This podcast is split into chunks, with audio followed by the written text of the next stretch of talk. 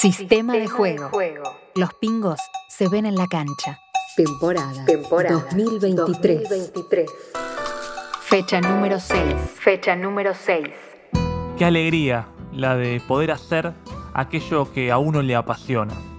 En mi caso, si de pasiones se trata, el deporte y la comunicación se ubican en el podio. Por eso, pocos interlocutores podían resultar más propicios para conversar sobre la combinación de todos estos factores que nuestro admirado invitado de esta fecha. Periodista deportivo, pero esencialmente hombre de radio. Desde sus inicios, allá por sus 17 años, siempre jugó en primera, formando equipos al lado de grandes referentes, como Mario Pergolini, Elizabeth Bernassi, Lalomir y Juan Di Natale, entre otros. En Somos Futboleros, otro de los proyectos que ha encabezado, viaja al pasado de nuestro fútbol entrevistando a grandes glorias y haciendo historia para tratar de entender mejor nuestro presente futbolero y futbolístico.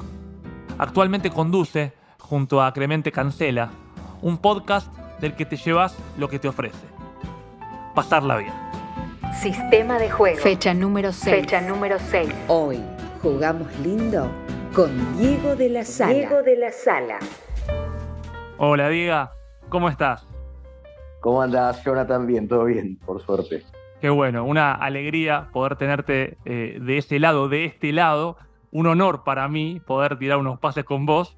Eh, no sé si estaré a la altura, pero voy a intentar jugar a un toque dentro de lo posible.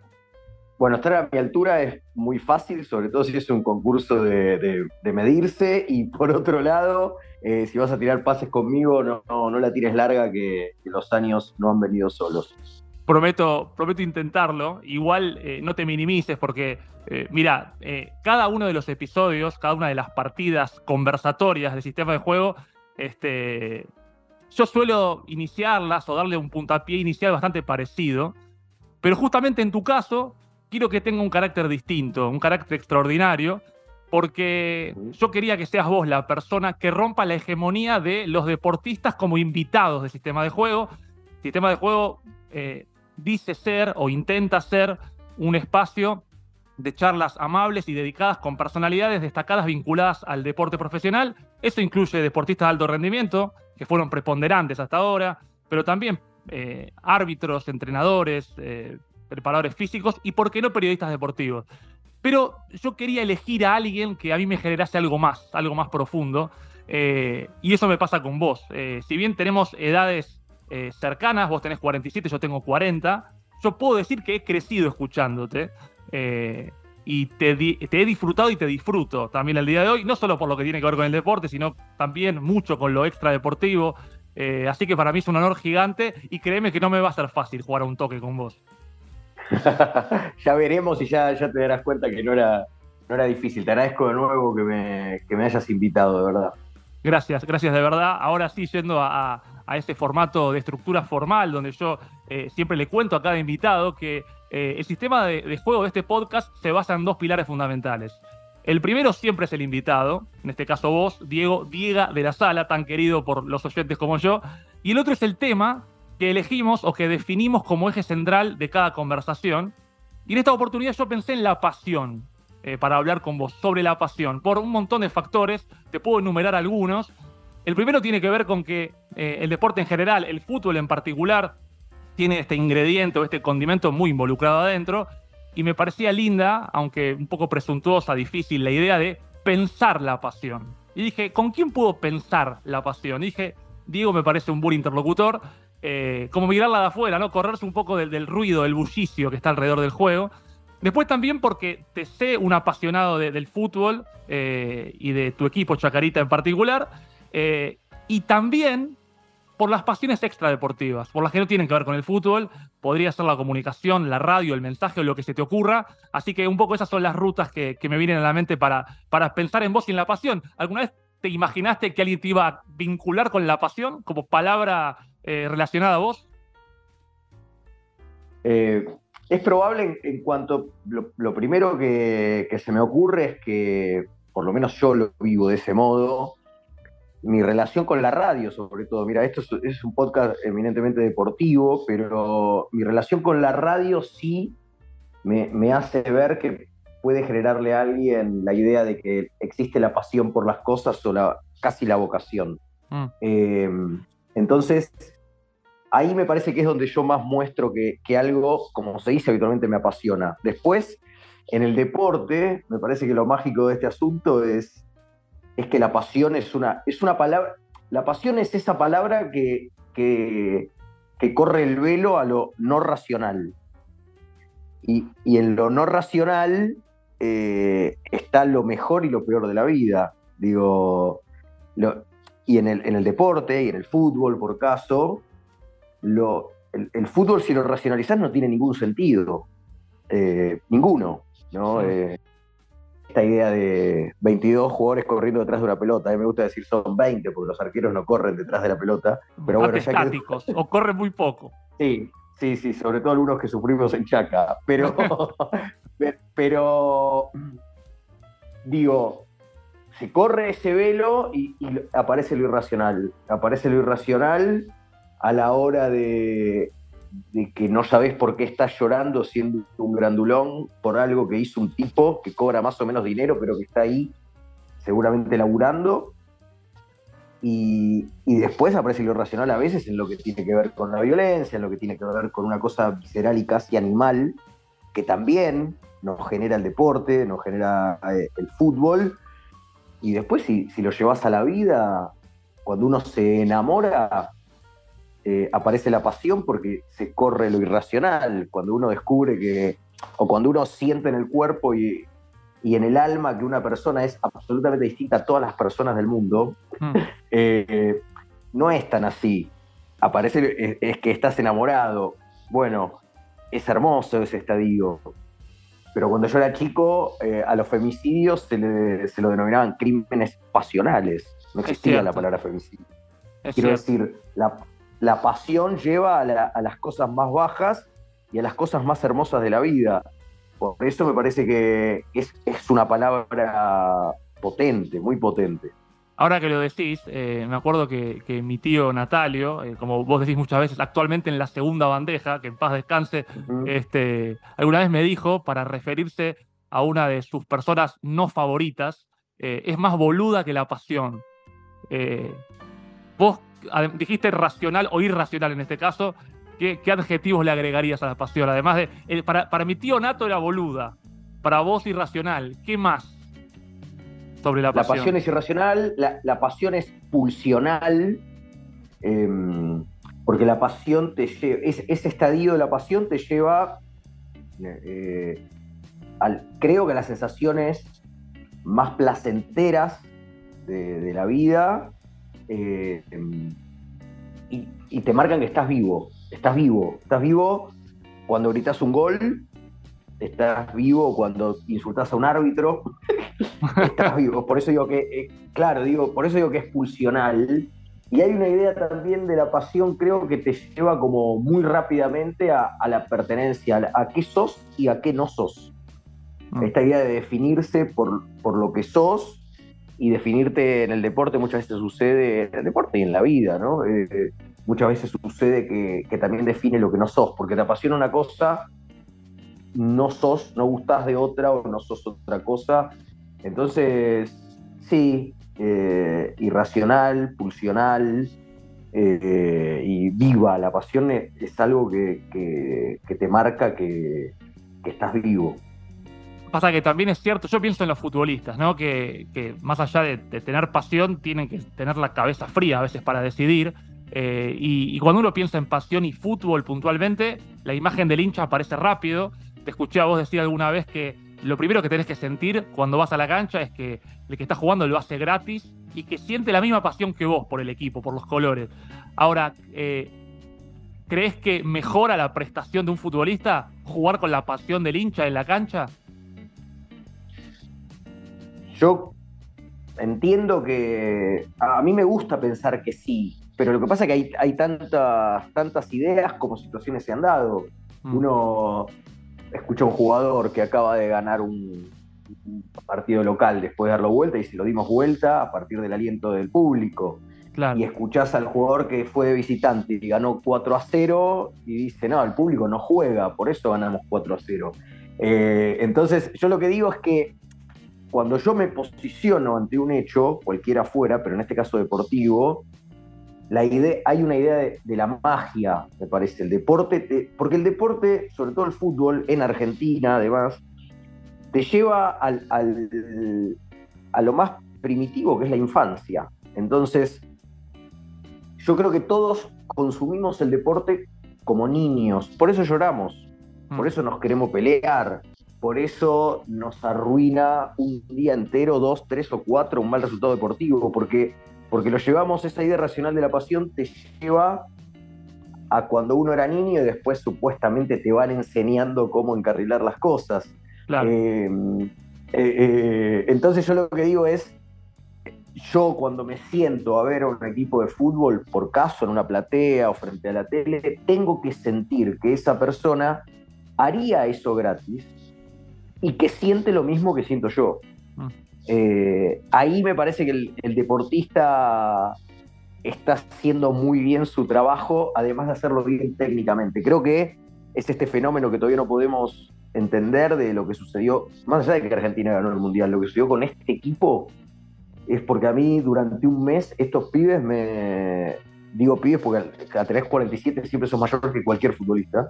Eh, estos, estos pibes me hicieron sentir que, lo hubieran hecho gratis, me hicieron sentir que no tenían CBU y me hicieron sentir que estaban jugando desde una técnica superlativa, como se jugaba en el barrio cuando tirabas la pared con el cordón de la vereda. Me parece que ahí estuvo como la cosa como épica del asunto, además de técnica. Y por eso eh, dijiste tal vez que te volvió a, la infancia de un cachetazo este último mundial.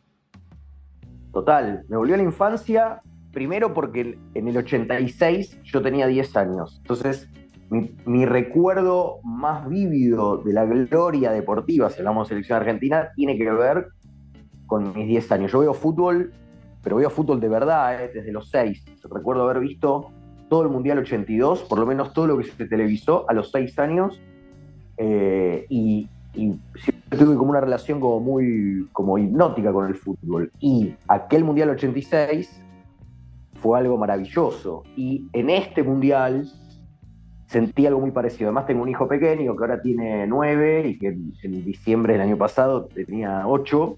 Ah. Eh, y entonces es como que lo viví en espejo, no, no viajé al mundial, en este mundial, y esa, esa relación con él, de ver todo el mundial con él, me llevó como esa idea de verme a mí viviéndolo y, este equipo que, me llevó también a, lo más, a lo más visceral de la infancia.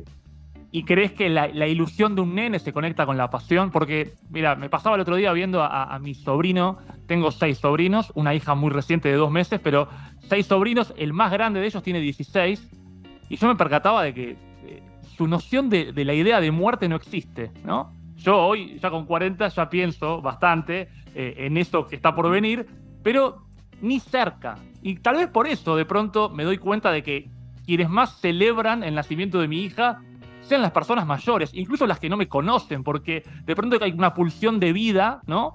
Contra una vida que tal vez está yendo, y los más jóvenes medios que les chupan huevo este, el nacimiento de una nueva vida. Yo pensaba, si tal vez puede llegar a suceder que la pasión se va eh, eh, evaporando con el tiempo, a medida que uno crece, puede ser que la pasión se conecte con, e, con ese niño y con el paso del tiempo se vaya desvaneciendo. ¿Cómo, ¿Cómo pasa en tu vida eso? ¿Sentí que las pasiones son tan estables como cuando eras niño? Em, eso me lo reubicó tener hijos. Tengo hijos más grandes, una hija de 24 y un hijo de 21. Y cada, cada nacimiento de ellos, más la vivencia de ellos con el deporte, me te van retroalimentando esa idea. Fundamentalmente porque, porque por caso, si vos ves llorar a, un, a tu hijo por, porque perdió su equipo de fútbol, eh, ya deseas como mucho más que gane aquel equipo que vos deseabas cuando eras chico de la misma manera. Entonces, eso te reconecta, te reconecta la vivencia, ese volver a te, te, genera como, como esa idea, pero yo me salió decirlo, pero ahora pienso, no es antojadizo cuando yo hablaba de magia. Eh, el deporte te lleva a un lugar infantil donde crees en la magia y después, ya de grande, dejas de creer en la magia. Eh, uno cuando tiene cinco años va a un cumpleaños y el mago saca el conejo, lo que sea, y decís, wow, este tipo es, es más, es, superior, y vos estás de grande diciendo, a ver, este de dónde sacó, cómo hizo, para mí que hizo tal cosa. Sos un refutador de todo lo que tenga que ver con, con, lo mágico. Entonces, eh, sí, uno lo, lo, lo vas perdiendo. Yo sé que este mundial también le trajo, más allá de que de que los chicos ya supieran, y los grandes también, de lo que significaba Lionel Messi o, u otros futbolistas. A mí me impactó mucho en este caso que los chicos tuvieran eh, un superhéroe. La idea de, yo hablé mucho con mi hijo en este, viendo los partidos del Mundial, a ver qué me decía, y cada vez que yo le, que yo le decía, uy, pero este partido va a ser difícil, él me decía, papá, quédate tranquilo, tenemos a Messi. Eh, y eso a mí me llevaba a lo que me generaba Maradona a mí, a, ese Maradona que a mí me impidió que yo admirara al hombre araña, porque yo tenía a Maradona. Claro. ¿Para qué iba, iba, iba a munirme de un superhéroe dibujado si yo tenía uno de verdad?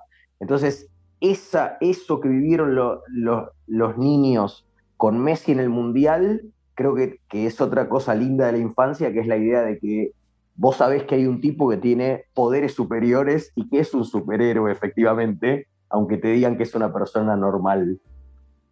Indiscutiblemente. Eh, aparte, igual yo pienso que es verdad, cuando yo era más chico, bueno, a Messi, eh, vos tenés 47, ¿hace cuánto arrancó Messi su carrera? Ya. Ya, no nos... Sí, 2005 jugó Mundial Juvenil, creo que debutó en el 2000... Sí, 2005 debutó en el Barça. Ya, estábamos buscando, ya buscábamos en ese momento eh, qué fue lo que hizo el mago, ya no creíamos en magia.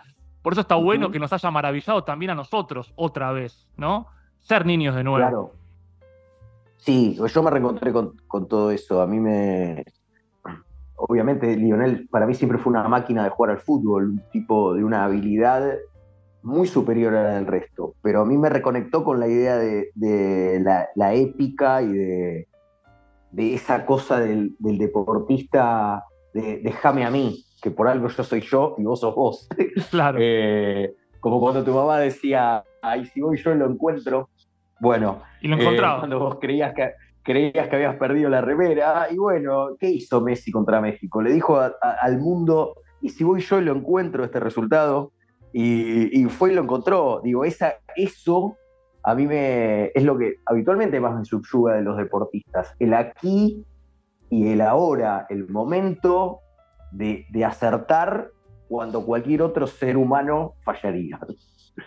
La verdad que, la verdad que es impresionante. Eh, me, quedé enganchado en tus hijos, en realidad, porque vos me hablabas de que tu hijo eh, más chico, más joven, de nueve años, ve a Messi como un superhéroe, como vos veías a Maradona en su momento, pero tus otros dos hijos son más grandes, 24, 21 años. Eh, tus tres bendiciones. Sí. ¿Cuáles son las, las pasiones que identificás en ellos, los que son más grandes? Ya calculo que no creen en superhéroes. ¿Qué pasiones identificás en ellos? En general. En general. Este, mira, eh, ya me tendría que poner como más, más filosófico. Hay una. Yo creo que ellos tienen, no quiero hablar por toda su generación, pero digo, tampoco voy a individualizar tanto porque no, no le daría demasiado a esta charla. Yo creo que, los chicos de esa edad, entre, no sé, 10 y largos y 25 años, eh, ya no son apasionados por creer que hay una sola verdad. Entonces, mm. no, yo te digo, ¿por, cuál, ¿por qué no son apasionados? Que no, no creer en esos mandatos donde hay una sola verdad eh, humana, deportiva sexual eh, y laboral y lo que fuera. Entonces, me parece que, encuentran las pasiones en, las mismas cosas que encontrábamos nosotros, pero ya sin la idea de, una, de, una necesidad casi eh, militar, por poner, por poner una palabra, de la pertenencia. Digo, yo envidio mucho a, cuando mi, hijo puede escuchar a, a Woz, a Duki y a Pink Floyd con la misma naturalidad. Y yo era Stone, no era Cheto. Claro. Yo tenía, yo, yo escuchaba Los Redondos, ¿no? me costó empezar a escuchar a Soda, porque yo era, redondo, yo era de los ratones, yo era, me gustaba Papos Blues, y ¿cómo ibas a venir a decirme que virus? Eh, entonces, me parece que parte de las pasiones que construimos nosotros muchas veces tuvieron que ver con una cosa casi pesada, ¿viste? De, que si me gusta una cosa no me puede gustar otra. Y me parece que, estos pibes de ahora, casi siempre más sabios, eh, son, te dan la posibilidad de, apasionarse con distintas cosas a la vez. Una mentalidad menos binaria, tal vez. Total, menos sesgada y, se dan la oportunidad de, de, que no no lo que deciden hoy tiene que ser exactamente lo que... Ya no, no sé si existe la idea de coherencia, viste que nosotros estamos muy... Yo digo nosotros también, no lo mismo tener 47 que 40, ¿eh? Es digo, cierto. No, y si no, esos siete años, pero, pero nosotros eh, crecimos escuchando a gente más grande hablar de coherencia, de que pensaban lo mismo a los 25 que a los 70.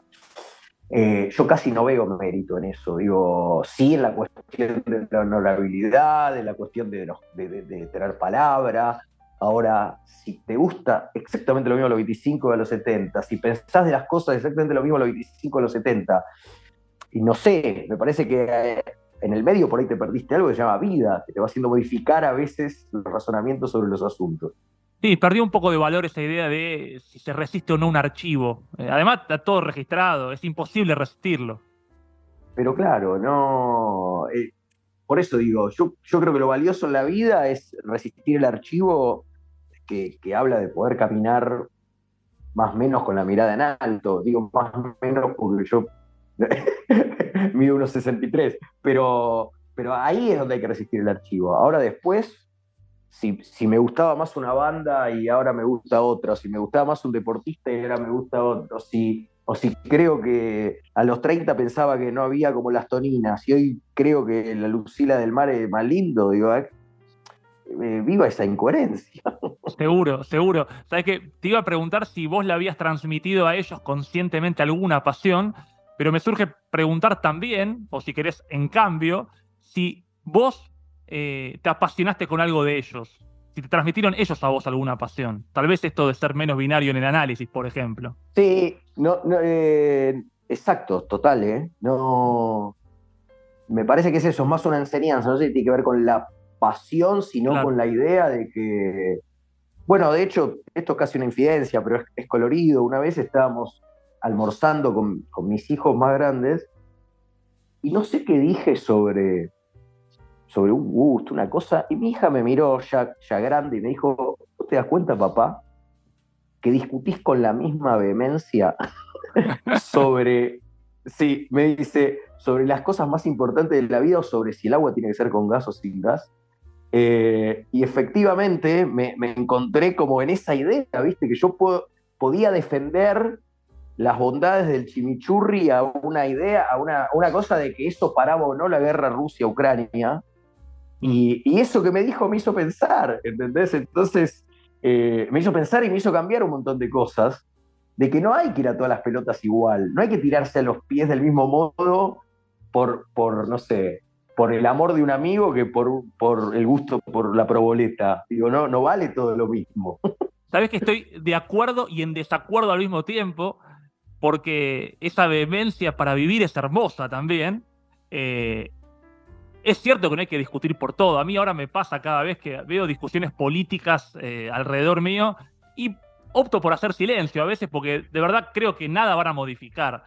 Pero esa vehemencia es linda, porque en definitiva la vida es el chimichurri, eh, mucho más que la sí, guerra. Es obvio, obvio, es jugar, es, jugar ese tipo de cosas. Sino para qué, para qué somos latinos y sobre todo para qué somos argentinos. ¿Para qué uno se come un asado con amigos, sino, además de para no aplaudir al que compró la lechuga, eh, para, para, para poner en juego todas estas cosas, ¿viste? Todos estos, estos mundos que se caerían si a vos no te gustara la misma serie que me gusta a mí. Lo tengo claro, pero es cierto en la enseñanza que a veces eh, uno sin querer, poniendo en juego como estas cosas, cuando vos tenés hijos, eh, si, no le, si enseñás a tus hijos que las cosas no tienen toda la misma velocidad y todo, por ahí, viste, como que terminás no mostrándoles que las verdaderas cosas importantes de la vida eh, se defienden de un modo y las menos importantes por ahí eh, es más jugar a defenderlas. Estamos, estamos de acuerdo en eso, pero mientras lo decías pensaba, me vino una imagen a la cabeza, que son 5 millones de personas saliendo a festejar un campeonato del mundo. Vos y yo, y vos lo planteaste al principio, sabemos que en realidad, cuesta decirlo, pero que es irrelevante en cuanto a la vida profunda. Sin embargo, no lo es hay algo ahí que no se explica, que no se entiende. ¿Por qué otra cosa? Claro, ¿por qué otra cosa salimos a la calle tantas personas? No, eh, en Argentina, otra vez vuelvo. Creo que solo por el. Sí, unidos solo por el fútbol y, porque nos lleva a la cosa irracional infantil. Entonces, eh, es, es, yo te lo dije en el inicio, digo, que me preguntaste qué era la pasión, y la pasión es eso que corre el velo y hace que algo ya no, no sea explicable. Al no ser racional no es explicable. Em, entonces, ahí sí, digo, porque uno podría pensar que el fútbol no es lo más importante de la vida. Ahora, si el fútbol te permite todo eso bueno que te permite, la comunión, el asado, el abrazarte con tu niño, el volver a ser niño, el llorar, eh, el, aprender que la gente llora, y que los adultos pueden llorar. Yo me enteré que un adulto lloraba eh, cuando, vi llorar a mi abuelo porque Racing había descendido. Mm. yo tenía siete años. Eh, y yo ese día supe que un adulto, para mí los adultos, ¿no? ¿viste? Tenía siete años. Claro. Lloraban los nenes. Claro. Y, fue muy fuerte para mí ver a mi abuelo que tenía una. Dije, uy, por ejemplo, ¿entendés? Digo, sí que sirve para un montón de cosas el fútbol. Eh, sí eh, la idea es que empieza a servir para un montón de cosas una vez que aparece la pasión y que se genera lo irracional. Ahora, hecho este preludio que acabas de hacer, me voy, a me voy a incendiar, voy a poner el cuerpo en esto. Yo soy hincha de boca, muy hincha de boca, y decir muy creo que resta en realidad, porque ¿por qué estoy haciendo la aclaración? Pero ya me vas a entender. Eh, soy muy hincha de boca, amo el fútbol, creo amar el fútbol más que a mi equipo, es una frase que en la lógica futbolera está mal vista, es casi insolente. Incluso este, quien dice que es más hincha de la selección que de su club, eh, nada entiende de fútbol. Yo estoy ahí peleando por esa idea, pero debo serte sincero, si me hubiese tocado ser futbolista profesional, eh, no puedo ser ni futbolista amateur, te digo, pero si hubiese tenido las dotes, eh, si River me hubiese querido para sus filas, yo me hubiese puesto contento yo me hubiese puesto contento, me quiere River, es una oportunidad grande jugar en la Michoneta o en la Gallardeta. Mm. Eh, pienso en vos, eh, si Atlanta hubiese sido el River del presente, con toda la pasión por Chacarita que tenés, eh, ¿qué hubieses hecho siendo jugador profesional de fútbol? Y es que, es que no lo soy. Yo te puedo, te puedo poner, qué sé yo, yo eh, mi primo hermano, Fernando de la Sala, jugó en Chacarita, jugó en, el ascenso y jugó en primera, cuando Chaca ascendió en el 99 y, bueno, jugó también en primera. Y la familia, mi familia paterna es hincha de River. Eh, y él es hincha de River. Eh, y en algún momento jugando en Chaca, hubo como una, una cosita con boca, porque estaba jugando muy bien. Y yo le pregunté, viste, le pregunté de esa inocencia de hincha, y me dice, ¿pero vos me estás preguntando en serio? O sea, cuando uno se dedica profesionalmente a algo, por más que le apasione mucho, eh, quizás eh, vos me preguntás si yo estoy jugando profesionalmente, con todo respeto, ¿no? Nos respetamos mutuamente Atlanta, Chacarita, pero digo, por ahí la pregunta es, en este caso, por, por caso lo que le pasaba a mi primo, hincha de River, jugando en Chaca, lo quería Boca, tiraba de cabeza. Claro. Pero, no es que decía, no, yo soy de River, ahí no jugaría. ¿Cómo no vas a jugar? Distinto es si le preguntas a un hincha de River que está jugando en River. Está bien lo que decís. Eh, sin vía Boca. Pero es cierto. Eh, él me explicaba eso, el crecimiento profesional es lo que uno busca eh, permanentemente. es una, no, no, sabría qué responderte porque no, obvio que es la parte que, que menos como hincha uno entiende de los profesionales. Cuando te dicen, no, uno es un profesional, de chico sos hincha de un equipo, pero después eso se va difumando un poco y empezás a ser hincha de los equipos donde vas jugando porque te encariñas con los clubes. Bueno, hay miles de casos de, de ídolos de la historia del fútbol argentino que de chico eran de un equipo y después obviamente les crees que se hicieron de otro. yo puedo, yo puedo graficar, yo puedo graficarte mi, mi, mi, situación mental, por ejemplo, con el caso de Colidio. Eh, como hincha de Boca, ver que termina eligiendo River después de que Boca teóricamente lo iba a repatriar, primero me generó algo de furia. Ahí dije, che, soy claramente hincha de Boca. Ahora empecé a ver tweets, vos sabés que Twitter es la cloaca, eh, y, que le quieren incendiar la casa y no sé qué cosa. Dije, bueno, hasta acá, el flaco es su futuro. Eh, ¿Qué sentido tiene eso, no?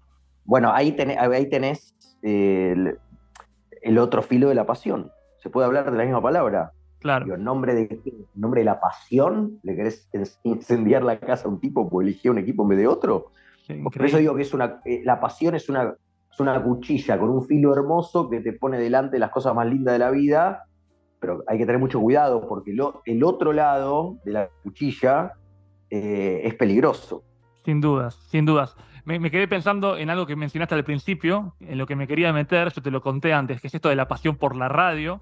Eh, te voy a decir algo que no me vas a poder responder nada, pero yo pienso que sos muy bueno en lo que haces, realmente muy bueno. El otro día pude ver el episodio con Lalo Mir, eh, donde vos y Clemente en Pasarla Bien le un poco hacían referencia a lo importante que fue para ustedes, que es para ustedes una figura como él y tantas otras, bueno, eh, yo que también he estado mucho tiempo en el universo de la radio, puedo decir lo mismo de vos. Sé que me vas, te vas a poner a distancia, así que no hace falta que me devuelvas ese punto en particular, pero sí te creo muy bueno en lo que haces y te creo muy apasionado en lo que haces. Lo que quiero preguntarte es casi como el huevo o la gallina. Eh, ¿Vos crees que ser muy bueno en algo te convierte en apasionado o sentir pasión por algo puede hacerte bueno en eso que haces? En tu caso, la radio, la comunicación. No, yo creo que la, pasión por algo o, cuando algo vos sentís que te, atrae de un modo como... mira, digo la pasión por algo y otra vez, te atrae de un modo irracional. Sí. Yo creo que lo vas a, lo vas a buscar de una manera que, que no lo irías a buscar del mismo modo si lo hicieras porque te resulta medianamente sencillo o o viste esta idea de, no, porque este chiste, porque peor sería laburar o esto. Entonces, no, a mí, a mí me, me parece que, cuando algo te apasiona, lo vas a buscar de una manera que, es muy difícil que, no tengas por lo menos una chance. Yo mm. creo que yo tuve una, siempre lo cuento, ¿no? mi relación con la radio es, como muy. No, no, hay una historia épica de fui, me trepé una antena. No, yo eh, eh, tengo un primo que es Bobby Flores, que es un ícono de la historia de la radio, mm. el primo hermano de mi mamá, y a mí la radio desde los seis años me, atrapó. Yo decía, yo, ¿qué vas a hacer cuando seas grande? Voy a trabajar en la radio, porque, porque se mixturó la idea del fútbol y la radio, eh, de escuchar a Víctor Hugo relatar fútbol, y yo, claro, hay que tener suerte, ¿no? Para escuchar a un tipo que relata como Víctor Hugo.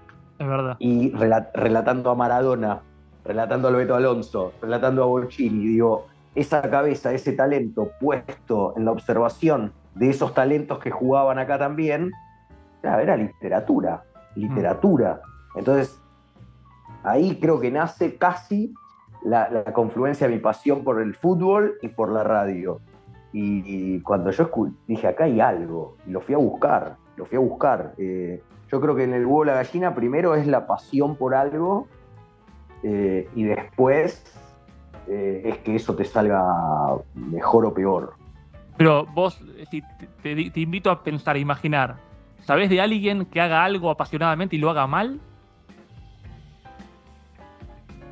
Em, y, No hace falta dar nombre.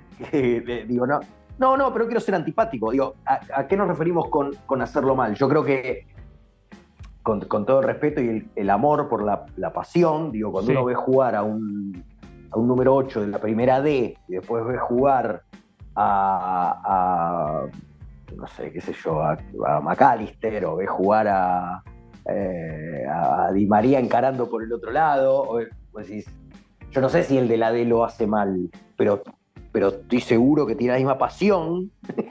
tiene la misma pasión el, el, el mediapunta de Midland que Messi para jugar al fútbol. Pero bueno, eh, quizá no, no, lo hace desde un talento que supere la media. He visto jugar grandes jugadores en el ascenso, pero digo, sí, se puede ser totalmente apasionado por algo y que no te acompañe un talento que haga que superes la media, que lo hagas normal. Estaba pensando puntualmente en tu carrera, como si vos fueras un equipo, un equipo de fútbol, eh, considerando lo, bueno que me pareces en lo que haces y la pasión que le metes, ¿crees que los resultados que obtuviste a lo largo de tu carrera son merecidos? ¿Hubieses merecido más? ¿Menos? Yo lo que sí, lo que, mira, te voy a contestar, eh, salvando las, distancias, digo, del talento que es un campeón del mundo. Alguna vez le pregunté a, al Vichy Borghi sobre toda esta idea que se había gestado eh, de que él podía haber sido mucho más, de hecho muchos decían, podía haber sido como Maradona, pero no quiso, no pudo, ¿no? Y el Vichy me decía, yo te juro que puse todo lo que tenía, yo jugaba la pelota, el fútbol, y yo era esto, y es más, me decía algo que me parece muy, muy razonable, muy pintoresco, me decía, todo el tiempo me dicen que yo pude haber sido más o que pude haber sido con Maradona. Después cuando hacen una, una lista de los 50 mejores jugadores de la historia del fútbol argentino, no estoy, pero obviamente no estoy, me dice el claro. Entonces, ¿cómo, ¿qué toca compararme con Maradona y después no estar entre los 50 mejores? yo lo que, claro, yo lo que te puedo responder es que no, no, merecimientos no. Yo te puedo responder que a mí me genera una, eh, un placer enorme hacer lo que hago y por ahí tengo 47 y espero seguir un rato más. Sí, a veces fantaseo con la idea de si tuviera que retirarme, entre comillas, hoy, miro para atrás y digo, eh, firmo las, cosas en las que me tocó participar, con los talentos que me tocó interactuar, eh, las situaciones en las que estuve involucrado, no las soñé jamás. nunca, por más que a los seis años ya quería hacer esto, eh, jugué de verdad, que jugué muy en primera, jugué muy en la selección, jugué con los tipos, con los mejores. Eh, entonces, eh, no, no, nunca me pongo a pensar si pude. Sí, por ahí, qué sé yo, de la, parte, si querés en la parte más, más mezquina del asunto, muchas veces ves como. Pero le debe pasar, le pasa a los futbolistas, le pasa a los actores, le pasa a los músicos. Ves tipos que crees que con bastante menos recorrido, con bastante menos pasión o con bastante menos respeto por, han, hecho un dinero que, que, les tira de sisa al CBU y yo te puedo estar hablando desde un buen ambiente y bueno, nada, es la, es, la que es, pero, pero por ahí tiene que ver con eso, con, de acuerdo a la época, cierta facilidad o cierta dificultad para, para tener un mejor o peor pasar, pero no, no más que eso. Me quedé pensando cuando vos hablabas de, la pasión o del interés o de las ganas que te generaba escuchar a Víctor Hugo y su poesía en relación a Maradona. Eh, está claro que eso era previo a que vos te metas en el universo de la radio, pero después tu, pasión siguió inquebrantable, así como le dijo Franchella a Darín. Eh, el tipo puede cambiar de casa, de familia, de, todo, pero no cambia de pasión. Pero es verdad que a veces la ilusión y la realidad son distintas. Eh, ¿qué fue lo que, lo que sigue teniendo? ¿Qué es lo que sigue teniendo el mundo de la comunicación y de la radio para que esa sensación inicial perdure en vos, te siga gustando tanto lo que haces?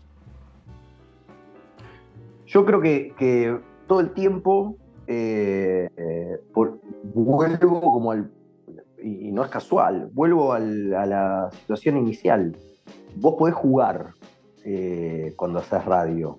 y en ese juego está otra vez la, parte más infantil del asunto. Por eso yo, yo lo que más valoro, lo que más busco, tengo un respeto intelectual muy, muy grande por la radio, pero yo necesito entretenerme. Ah, iba a decir divertirme, pero puede estar, puede estar como. Se puede malinterpretar la palabra divertirse. Pareciera que es que si viene alguien se va a sentar hay que sacarle la silla. No entretenerme intelectualmente, en el sentido de la, cosa del placer, como cuando vas a comer una buena comida.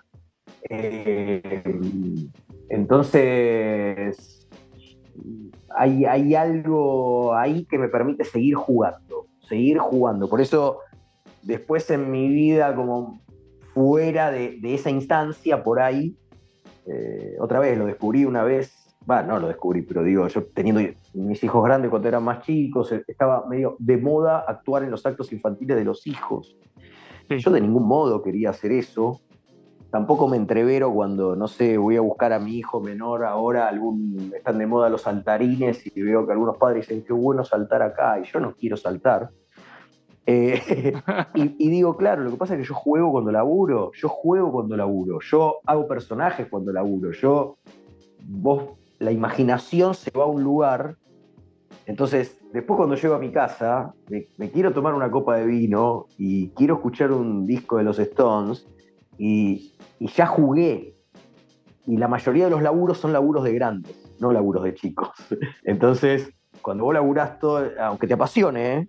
Cuando laburás eh, todo el día en el, banco, en la escribanía, en el estudio jurídico o, en, o, sos albanil, eh, necesitas un espacio lúdico. Y ese espacio lúdico suele buscarse en los fines de semana, eh, y a mí me funciona a veces al revés, digo, lo que más, lo que más me da la radio hoy o la comunicación es poder seguir siendo un niño curioso, un niño que juega, un niño que observa y que, disfruta desde ahí. ¿Y por qué muchos de tus posteos en Instagram suelen decir que el sábado de la mañana es el mejor momento de la semana, por ejemplo? Entiendo que es un momento que, ¿qué está pasando en tu vida? porque lo es. No, no porque pase en mi, en mi vida particular, sí. porque creo que hay una cuestión de la línea de tiempo donde eh, muchos tienen como esa ansiedad del fin de semana, del viernes, ¿viste? El viernes, la hora previa que te vas del laburo, otra vez. A mí no me pasa. Claro. Porque yo nunca, nunca me peleé con mi laburo. Yo nunca tuve la sensación de domingo a las 7 de la tarde, qué cagada, la vida termina. Porque yo el otro día iba a la radio. Eh, entonces, el sábado para mí es, es la instancia donde más presente tenés que estás viviendo el fin de semana. Mm. Porque, porque el viernes laburaste, por más que estabas contento porque dejaste laburar, y el sábado es ese punto medio del fin de semana donde el fin de semana, eh, para los obsesivos, todavía no se te gastó, le queda un montón. Eh, eh, el sábado de la mañana sos ese sobrino de 16 años que cree que la muerte no existe. Sábado es, eh, enero. Sábado es enero. Sábado es el primer día de vacaciones cuando estás recién eh, ordenando la habitación, estás sacando la ropa de la, valija. Es, y a ver qué onda, y vamos a ver, y acá se comerá bien. Eso es el sábado de la mañana, sábado del mediodía. Ya después eh, hay como una especie de cuenta regresiva continua y constante. Eh, acercándome al final y agradeciéndote mucho, Diego, el tiempo. La verdad que para mí es una gran alegría charlar con vos. Lo estoy disfrutando tanto como me lo imaginaba, así que de verdad gracias por el tiempo. Mm. Eh, un poco, yo mientras voy charlando con los invitados, eh, voy sacando conclusiones. No me lo propongo, pero me van surgiendo. Y hay mucho esto de volver a la infancia, de ir hacia el pasado, de encontrar ahí un refugio. y me dan ganas de conectar dos de tus proyectos con una idea. pienso en, en, el podcast Pasarla Bien, junto a Clemente Cancela. Te iba a decir que es el mejor podcast que actualmente eh, existe dando vueltas, pero es el único que escucho. es decir, que no. Eh, pero viste que es común decir, no, este tipo es un capo, porque piensa igual que yo. Eh, es rara esa lógica. Pero eh, me pasa que escucho, los elijo porque es lo que me motiva y porque lo disfruto mucho. Eh, a uno le dan ganas de ser famoso para que lo inviten a conversar. Uno tiene ganas de juntarse a conversar con ustedes, esa es la realidad. Eh, este, este podcast donde tantas veces hablan de la trascendencia, de, estar ya en el segundo tiempo, cerca de la cena, y todas estas cuestiones que tienen que ver con, con poder dejar algo, un mensaje, trascender a los demás. Más de una vez has dicho, con suerte, cuatro generaciones si hicimos las cosas bien, eh, dirán, eh, Diego era muy bueno en la radio y después se olvidarán de nosotros. Eh, y lo conecto eso con el proyecto Somos Futboleros, donde vos has entrevistado a muchos jugadores del pasado, digámoslo así, para poder entender que si hoy está Messi, porque antes estuvo el Beto Alonso o el Chango Cárdenas o quien fuera antes.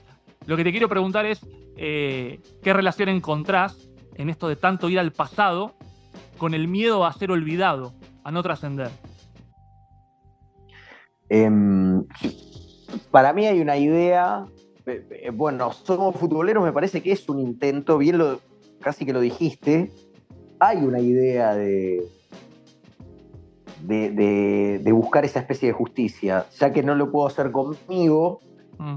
hacerlo con Amadeo Carrizo, hacerlo con, viste, hacerlo con, con, Cárdenas o con Albrecht o con o Mouso o con quien fuera. Es como, bueno, mientras el mundo siga andando, sepan que estos tipos existieron o existen, algunos afortunadamente todavía existen, eh, y siempre es un acto de justicia. Es un, yo ese, ese programa lo hice con, con, la revista El Gráfico bajo el brazo. Yo tenía pilas de gráficos cuando era chico, pilas, aprendí a leer con la revista El Gráfico.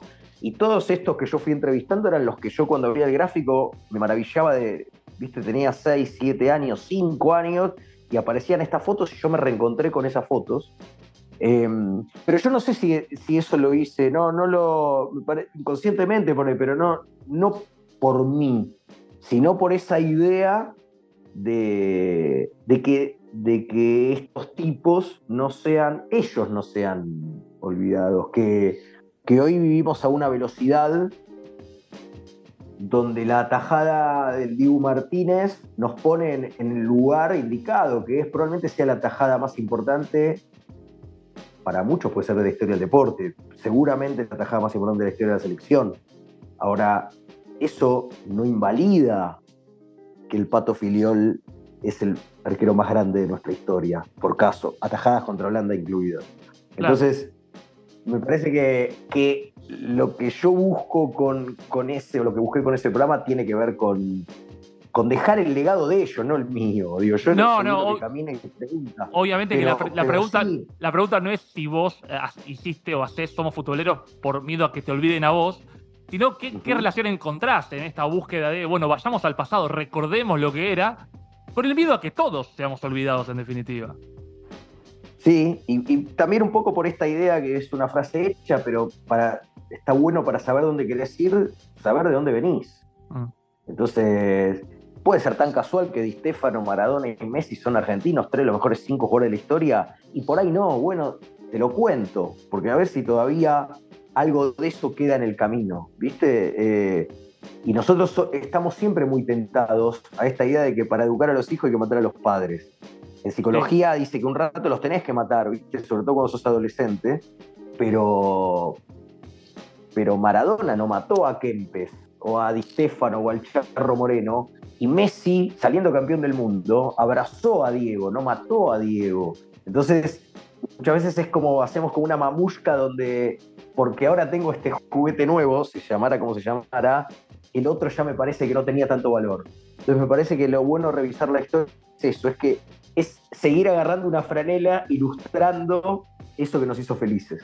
Y tenemos que aprender de tus hijos y de los adolescentes y de los jóvenes y no ser tan binarios y poder un poco, ni una cosa ni la otra en definitiva, ni, ni, matarlos ni venerarlos eh, infinitamente. Es, así, es así. Eh, la, última pregunta que te hago, que es para cerrar y es la que le hago a cada invitado, eh, asumiendo que este podcast se llama Sistema de Juego, así como si fuera un esquema, 4-4-2, 4-3-3 o como quieras, ¿cómo dirías que juega Diego de la Sala ante la vida? ¿Cómo se para tu equipo para vivir? ¿Cómo te lo imaginas? Em, ¿Cómo me imagino? Si yo tuviera que, claro, ¿cómo, uh, cómo, cómo sería el dibujo? Em, el dibujo de, salís a vivir y cómo está parado tu equipo ante las cosas. Eh, está para, eh, hay un lugar donde, donde quiero imponer condiciones en el sentido de, me parece que hay que ir a buscar, eso seguro, ¿eh? hay que ir a buscar. Em, ahora también me parece que, que en la vida, como en el deporte, muchas veces no hay que ir a buscar siempre al mismo modo, no hay que ir a buscar eh, siempre ante, ante las mismas circunstancias. Entonces, si hay que replegar, se repliega, si hay que tomar envión, se toma envión. Y también digo, esto es una cuestión estética que me pasa con el deporte. A mí los goles que más me gustan son los goles de contraataque. Yo creo que el gol de Di María a, Francia es, yo no sé si, o sea, es, es al juego de equipo lo que, lo que fue el gol de Diego a los ingleses, eh, individual. Entonces, eh, soy a veces pragmático, a veces eh, aspiro más a la estética, pero sí sé que, que voy a buscar. En todo caso, cuando me repliego es porque busco el contraataque ofensivo. Me encanta, me encanta. Y a riesgo de exagerar, ya que la de Dibu fue la mejor atajada en la historia de la, de, la humanidad, aquel gol de Di María con el de Diego son los mejores goles en la historia de los mundiales, podemos decirlo sin miedo. Puede ser, puede ser, sí. No, no, a mí un, contraataque eh, llevado a cabo con esa noción del, virtuosismo, eh, así a esa velocidad y con esa técnica, yo lo disfruto más que un gol de un gol por, poner otro gol hermoso, eh, lo disfruto más que el gol de Argentina, Serbia y Montenegro en el 2006, por caso. A mí esa velocidad y esa idea eh, me, resulta como todavía más, más llamativa. Y fascinante. Y fíjate que tu respuesta final de cómo juega tu equipo no deja de ser que lo que haces continuamente cuando yo te puedo escuchar, que es una búsqueda inteligente. Eh, Diego, gracias de verdad por este tiempo. Ha sido un placer. ¿Cómo la pasaste? ¿Cómo te sentiste? la pasé genial porque, porque también lo intentamos en pasarla bien, así que la idea es pasarla bien. Eh, sentí que, seguimos usando esto que está tan en desuso, que es poder escuchar al otro cuando el otro dice algo. Te escuché con mucha atención y, sentí el respeto de, que vos hiciste lo mismo, así que no hay manera de pasarla mal cuando, cuando eso fluye. Te mando un abrazo gigante y les mando un abrazo gigante a, los oyentes. Gracias, Diego. Y obviamente invitamos a los oyentes a escuchar Pasarla Bien porque merece muchísimo la pena y no sé si van a trascender, pero van a pasarla bien. Eh, Diego, gracias. Abrazo. Sistema de juego. Sistema de juego. Temporada 2023. Entendemos al deporte. Entendemos al deporte en acción. Como filosofía en acción. Él que vivió el Mundial 86 a sus 10 años, pudo compartir el de Qatar 2022 con su hijo de 9. Me contó que vivió ambos mundiales en espejo y que este último lo volvió a la infancia de un cachetazo. Ver a su hijo conmoverse y confiar en mesiánicos superpoderes era verse a sí mismo, admirando la magia maradoniana y rezándole a su zurda. Consumimos el deporte como niños, me dijo Diego de la Sala. Por eso lloramos, por eso nos queremos pelear, por eso un mal resultado nos arruina días enteros, me agregó. Soy consciente de que la pasión, tal como la interpretó nuestro invitado, es capaz de llevarnos con su doble filo a las cosas más hermosas de la vida, pero también a las más bajas. Pero prefiero pensarla en su versión más amable, aquella irracional, vehemente, primitiva, pero infantil. Seguramente porque a mí, que me encanta encontrar denominadores comunes, me fascinó identificar que algo parecido le pasa a Diego con la radio, a quien cuando le pregunté por qué 30 años después su trabajo le sigue apasionando como en sus inicios, palabras más, palabras menos, me respondió. Porque me permite seguir siendo un niño curioso, que observa, que juega y que cree en la magia. Sistema de juego. Sistema de juego. Con el apoyo de Fundación Itaú. Conduce Jonathan Indivo.